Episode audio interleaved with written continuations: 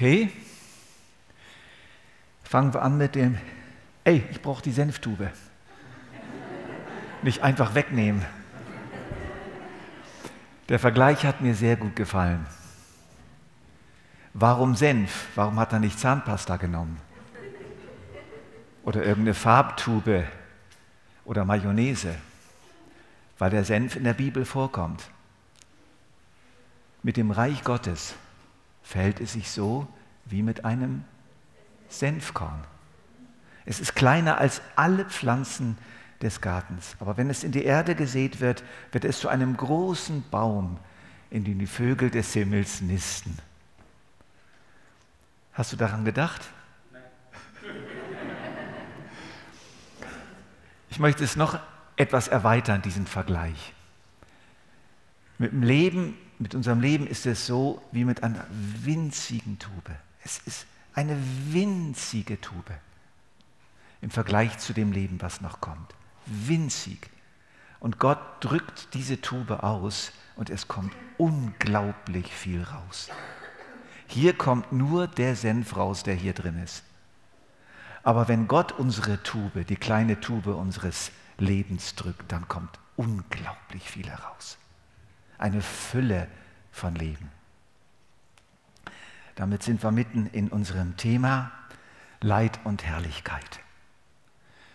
Paulus sagt, ich bin überzeugt, ich urteile, ich denke, dass die Leiden der jetzigen Weltzeit nicht ins Gewicht fallen gegenüber der Herrlichkeit, die an uns geoffenbart werden soll. Um diesen Vergleich geht es heute unser Leid hier auf der Erde im Vergleich mit der Herrlichkeit, die kommt. In der ersten Botschaft Leid und Gott ging es darum, dass Gott immer mächtiger ist als das Leid. Wir haben sozusagen das Leid mit Gott verglichen. Und das ist ein großer Trost. Gott ist immer mächtiger als das Leid, als das gegenwärtige Leid. Dann kam die Botschaft von Dave Brander, der uns auf die Verfolgung hingewiesen hat, das Leid in der Verfolgung. Und ein Gedanke dieser Predigt schien mir besonders wichtig. Wenn wir heute in dieser Zeit, wo die Verfolgung noch relativ gering ist, wenn wir heute einwurzeln, mit Jesus wirklich leben, dann werden wir auch die Hitze und die Trockenheit der Verfolgung, die kommt, überstehen. Ein ganz wichtiger Gedanke. Dann kam die Botschaft von Rolli letztes Mal und er hat uns eigentlich so zu verstehen gegeben, dass Leid und Leben einfach zusammengehören. Dass es ein Leben ohne Leid nicht gibt. Ja, dass Leid selbstverständlich ist. Es gehört zum Leben und muss einfach als vollkommen normale Nebenwirkung eines normalen Lebens akzeptiert werden. Es gehört einfach dazu. Aber ein Gedanke, fand ich auch noch sehr gut, den er erwähnt hat, genau wie das Leid zum Leben gehört, gehört auch im Leben eines Christen das Glück zum Leid, dass immer wieder im Leid auch das Glück aufstrahlt. Und heute geht es also um den Vergleich unseres Leidens mit der kommenden Herrlichkeit. Die gute Nachricht sagt es so, was wir in der gegenwärtigen Zeit noch leiden müssen, fällt überhaupt nicht ins Gewicht im Vergleich zu der Herrlichkeit, die Gott uns zugedacht hat und die er in der Zukunft offenbar macht. Es gibt dazu noch eine wunderbare Parallelstelle, die will ich auch noch direkt anhängen, in 2. Korinther 4. Da heißt es, das schnell vorübergehende, leichte unserer Bedrängnis bewirkt uns ein überreiches, ewiges Gewicht an Herrlichkeit. Da wir nicht auf das Sichtbare schauen, sondern auf das Unsichtbare, auf die große, ewige Welt Gottes. Denn das Sichtbare ist zeitlich, das Unsichtbare aber ist ewig, das heißt unbegrenzt, es hat kein Ende. Wir werden hier aufgefordert, mit unserem Leid angemessen umzugehen. Wieder so ein schönes deutsches Wort, angemessen. Wir müssen also messen.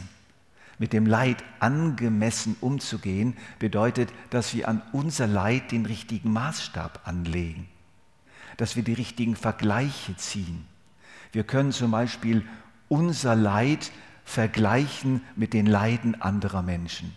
Wir können uns ständig damit beschäftigen, dass wir unser Leid mit all den Menschen vergleichen, die so viel weniger leiden als wir. Wir können aber auch unser Leid vergleichen, gegenüberstellen mit der unglaublich großen Herrlichkeit, die aus diesem Leid eines Tages erwachsen wird. Und das ist wirklich konstruktiv und es hilft. Versuche also nicht verzweifelt und krampfhaft das Leiden aus deinem Leben und aus dem Leben anderer zu entfernen, sondern relativiere es, setze es in eine Beziehung zur zukünftigen Herrlichkeit. Lege diesen Maßstab an. Die Herrlichkeit, die Schönheit, die Pracht, die Fülle des Lebens der zukünftigen Herrlichkeit überwiegt unser Leid, überwiegt unser Leid bei weitem. Das Leid ist immer befristet und die kommende Herrlichkeit unbefristet. Das Leid ist immer portioniert kleine Portionen im Vergleich. Die zukünftige Herrlichkeit ist überreichlich proportioniert. Und ich möchte jetzt einige Vergleiche ziehen. Den ersten Vergleich zieht Paulus selber. Das ist die Waagschale. Ich finde, das ist ein schöner Vergleich. Man stellt, stelle sich eine Waagschale vor und Paulus sagt, schau mal auf die eine Waagschale. Und dann schauen wir da, da ist ja gar nichts. Und dann schauen wir noch näher hin und dann nehmen wir eine Lupe und dann sehen wir ein winziges kleines Körnchen. Und dann schauen wir auf die andere Waagschale, die ist ganz unten, ein riesiger Goldklumpen. So stellt sich Paulus das vor. Diesen Vergleich zieht er. Natürlich, wenn wir dann auf der linken Schale sind, mittendrin sind, in diesem Körnchen scheint es uns riesig, wie ein riesiger Klumpen. Aber deswegen ist es wichtig, dass wir nicht das Sichtbare anschauen, sondern das Unsichtbare, dass wir im Glauben zu dieser anderen Waagschale auf der anderen Seite schauen und dieses riesige, diesen riesigen Goldklumpen sehen, diese unglaubliche Herrlichkeit. Und das macht dann unser Leid zwar nicht nicht existent, aber etwas leichter erträglich. Der nächste Vergleich, den ich ziehen möchte, ist der Vergleich mit einem Samenfaden. Unser Leben ist wie das Leben eines Samenfadens, der unterwegs ist. Der ist da geboren worden und wurde ausgestoßen und ist jetzt unterwegs zur Eizelle. Ein Samenfaden, Spermium, ist nur ein Siebzehntel Millimeter lang, winzig klein aber er schwimmt etwa mit einer Geschwindigkeit von drei bis vier Millimeter in der Minute. Das macht 20 Zentimeter pro Stunde, aber er muss gelegentlich ausruhen, weil er so fürchterlich strampeln muss. Schwimmen ist harte Arbeit. Er muss etwa 800 Mal mit seinem Schwanz schlagen, um nur 8 Millimeter vorwärts zu kommen. Das ist kein schönes Leben, aber er macht es. Warum? Warum macht er das? Ein ganzes Leben lang. Er kämpft sich unermüdlich vorwärts im Gewebeschleim. Für ihn ist das sein Leben. Aber er lässt sich nicht aufhalten. Er kennt seine höchste Berufung, die Vereinigung mit der Eizelle. Er eilt ihr entgegen. Dafür lebt er. Er weiß, eines Tages ist es soweit. Und das Geniale ist noch in der Biologie, dass die Eizelle dann auch noch lockende Duftstoffe aussendet. Die Spermien verfügen in ihrer schwanzähnlichen Geißel über Luft Duftrezeptoren und der spezielle Geruch veranlasst sie dazu, das Ei zu orten, das ist da irgendwo, und mitten im Dunkeln sich vorwärts zu kämpfen und vorwärts zu strampeln zu dieser Eizelle. Und ich denke, die meisten von uns kennen diesen Duft, den Duft der Ewigkeit. Sie spüren, da ist etwas. Sie spüren, wir sind zu mehr berufen, als nur in diesem Leben im Kreis herumzustrampeln. Wir sind berufen, zu etwas hinzugelangen, zu etwas uns hinzustrampeln.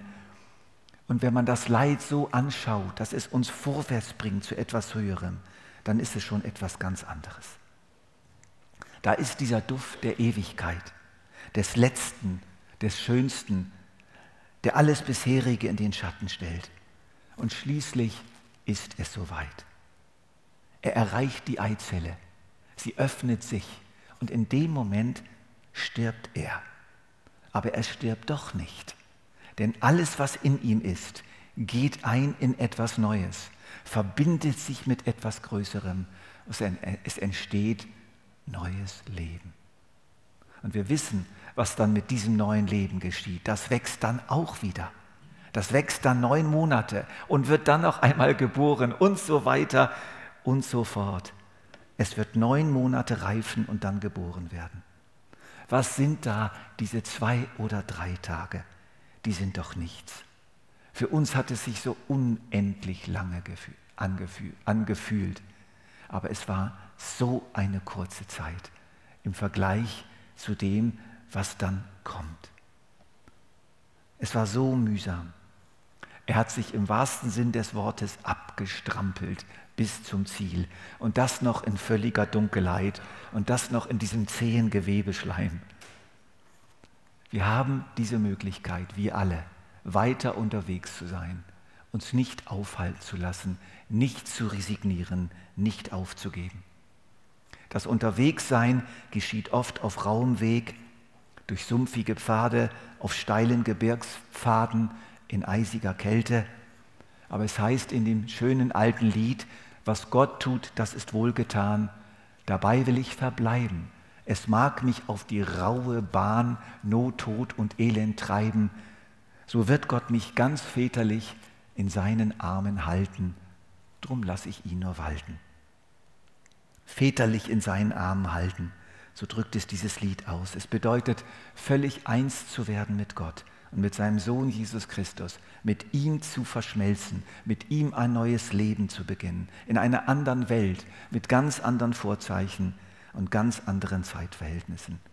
Dafür sind wir auf dieser Welt. Und dafür lohnt es sich, Dunkelheit und Leid zu ertragen. Die Vereinigung ist ein wunderbares Ende und gleichzeitig der Anfang eines neuen herrlichen Prozesses. Der nächste Vergleich.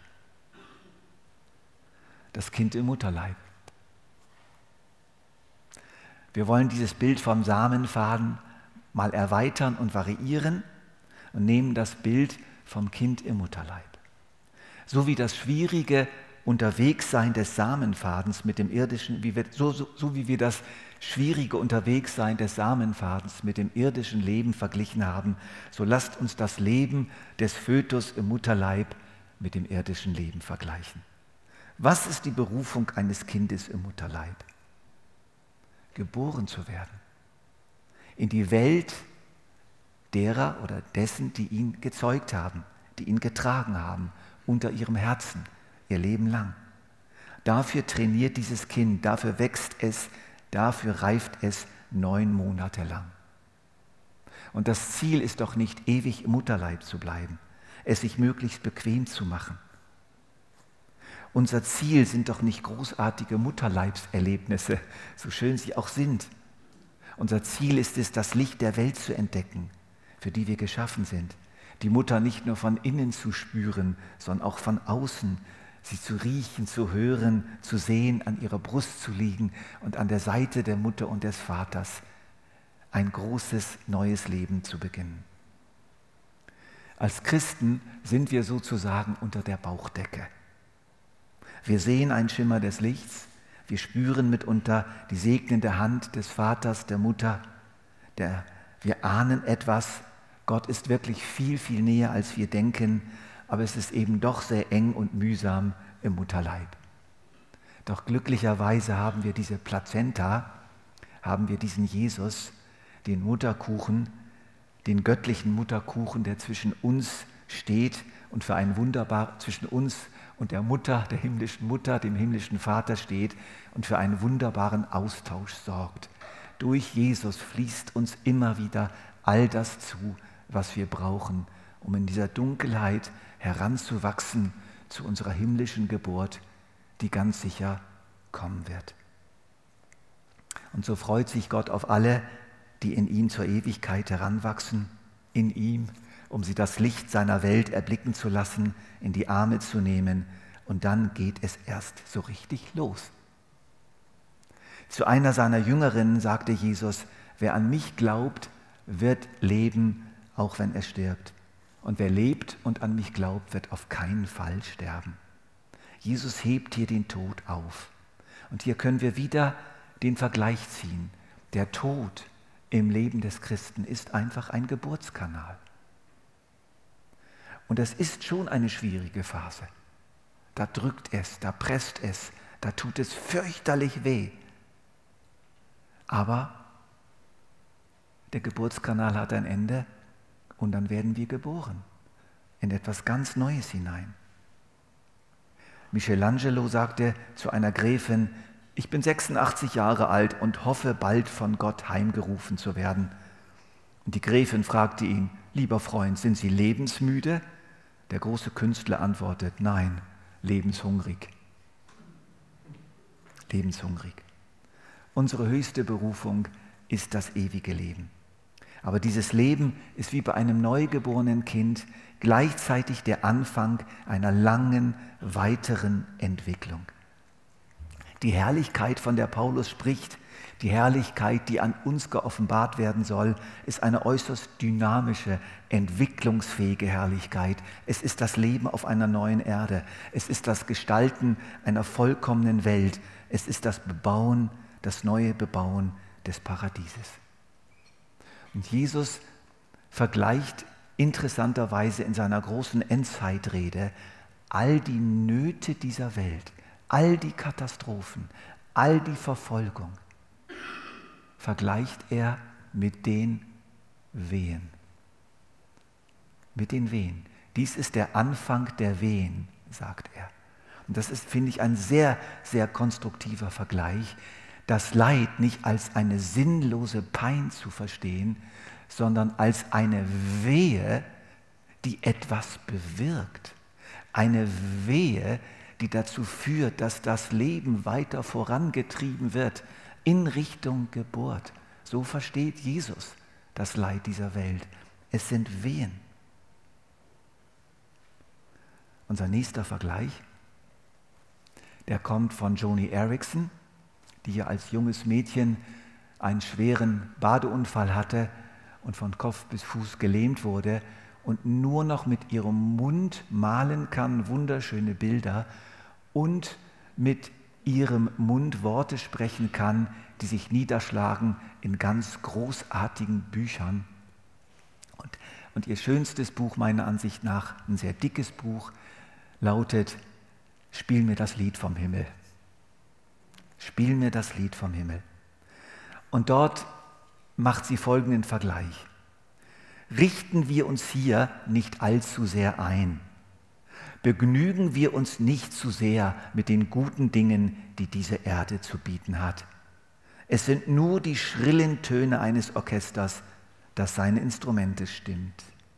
Das wahre Lied wird bald in einer himmlischen Sinfonie erschallen und das Vorspiel beginnt in wenigen Augenblicken.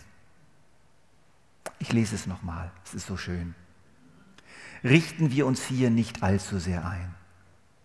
Begnügen wir uns nicht zu sehr mit den guten Dingen, die diese Erde zu bieten hat. Es sind nur die schrillen Töne eines Orchesters, das seine Instrumente stimmt. Das wahre Lied wird bald in einer himmlischen Sinfonie erschallen und das Vorspiel beginnt in wenigen Augenblicken. Ich erweitere diesen Vergleich etwas von der Joni. Unser Leben besteht oft in der Reparatur und dem Einstimmen von wunderschönen Instrumente, die aber in die Hände von Räubern geraten sind, die immer wieder kaputt gehen, die sich immer wieder verziehen. Und zwischendurch gibt es mal sehr schöne Töne und dann klingt es wieder fürchterlich schräg. Und alle müssen üben und begreifen ihre Noten nicht und lernen und üben. Und wegen der Feuchtigkeit und der Kälte verstimmen sich die Instrumente andauernd wieder. Aber sie sind in der Werkstatt Gottes und werden bearbeitet und werden verwendet und werden immer schöner. Und wir üben. Der Konzertsaal wird parallel gebaut. Gott baut die Stadt. Sie sind dran da oben und eines Tages werden wir dann einziehen. Wir werden Platz nehmen. Milliarden von Engeln werden zusehen. Die Nationen werden uns zusehen. Und wir werden spielen. Das Vorspiel. Und dann folgen noch viele andere Sinfonien. Und es wird auch neu komponiert werden. Und wir werden ganz neue Melodien spielen, die wir noch gar nicht kennen. Sie werden komponiert werden von Gott. Und es lohnt sich deswegen, einfach auszuhalten und auf dieses große Orchester zu warten. All das schwierige Üben, das lohnt sich. Und Leid ist, hat immer auch etwas von Übung in sich. Das Leid dient immer wieder dazu, dass wir üben, dass wir lernen zu spielen, dass wir lernen trotzdem das Instrument zu spielen. Corrie ten Bohm sagt es so, unser Leben ist ein Vorzimmer des Himmels. Unsere größten Freuden sind nur die ersten Früchte und ein Vorgeschmack der ewigen Freude, die noch kommen wird. Und nun kommt ein weiterer Vergleich. Meine Verlobungszeit mit meiner geliebten Kathi. Das war die Zeit, wo wir uns verlobt haben. Am Steinhuder Meer bei Hannover. Ich war mit Kathi drei Monate zusammen und drei Monate verlobt. Dann haben wir geheiratet, wir sind zusammengezogen, haben einen gemeinsamen Haushalt begründet und jetzt sind wir 49,5 Jahre verheiratet.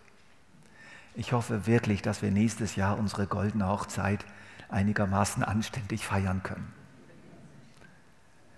Wir sind also 200 Mal, ich habe es ausgerechnet, 200 Mal so lange verheiratet, wie wir verlobt waren.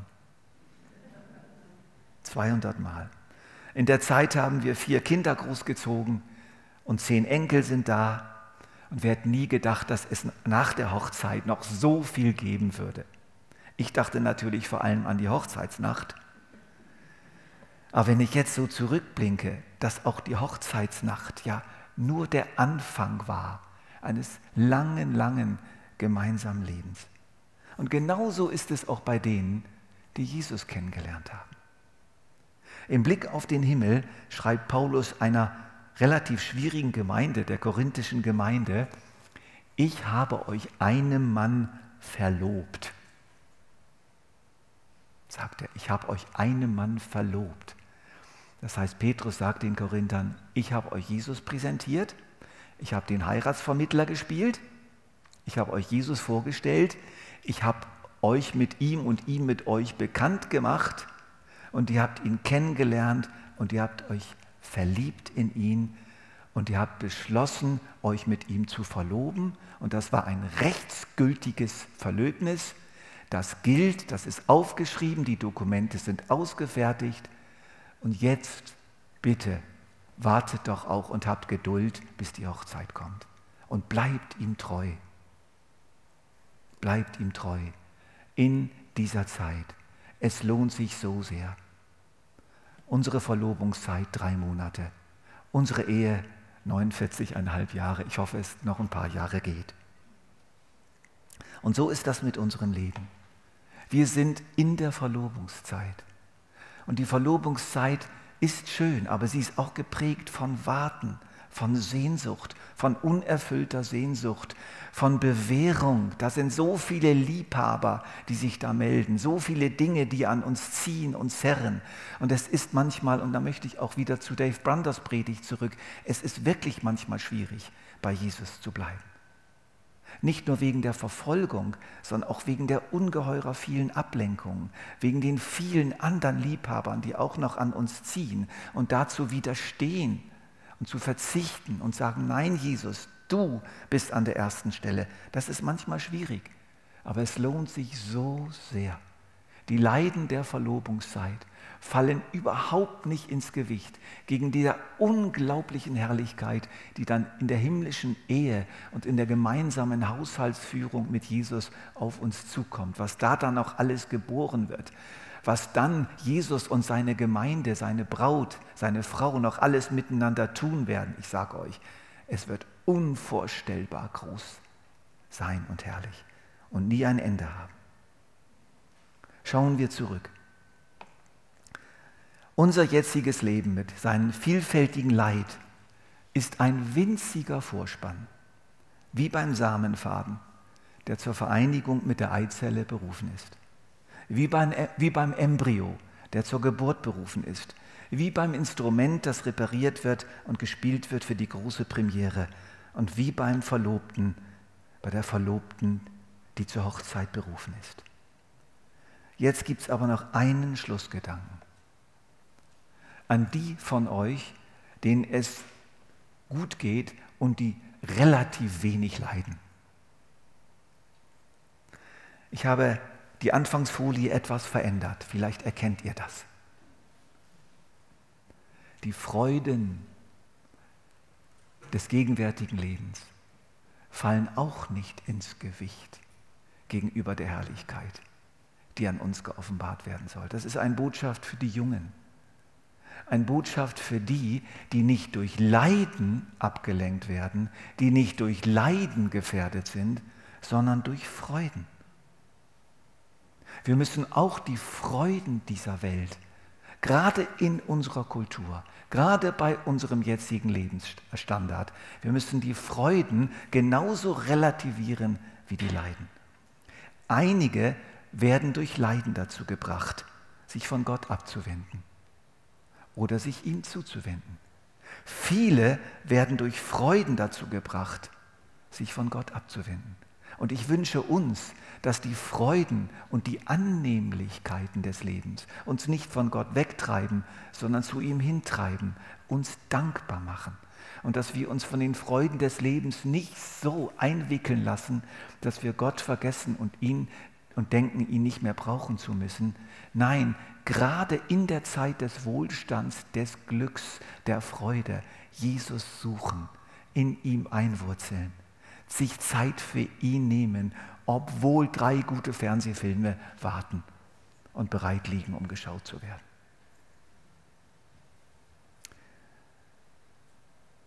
Himmlischer Vater, wir danken dir ganz, ganz herzlich für das, was du uns bereitet hast. Wir danken dir, Herr, für diese kleine Tube unseres Lebens und wir erlauben dir, dass du sie drücken darfst. Wir erlauben dir, dass du auch anderen erlaubst, sie zu drücken, denn wir wissen, was du damit bezweckst. Wir wissen, was das Ende ist, dass unglaublich viel herauskommt. Und wir danken dir einfach für diese Zukunftsaussichten. Wir danken dir einfach für dieses Übermaß, für dieses überreiche, ewige Gewicht, was da wartet. Und wir gehen drauf zu, Herr. Und wir bitten dich, dass du uns in den kommenden Wochen und Monaten, auch wenn die Verfolgung auch schneller einbrechen sollte, als wir denken, oder andere große Nöte, dass du uns erinnerst, immer wieder erinnerst an diese vier Botschaften, dass du mächtiger bist als unser Leid und das Leid zum Leben gehört und das Leid in der Verfolgung auch dazu gehört und dass du so viel übermäßige Herrlichkeit bereit hast für uns. Danke, Herr. Danke für das alles. Amen.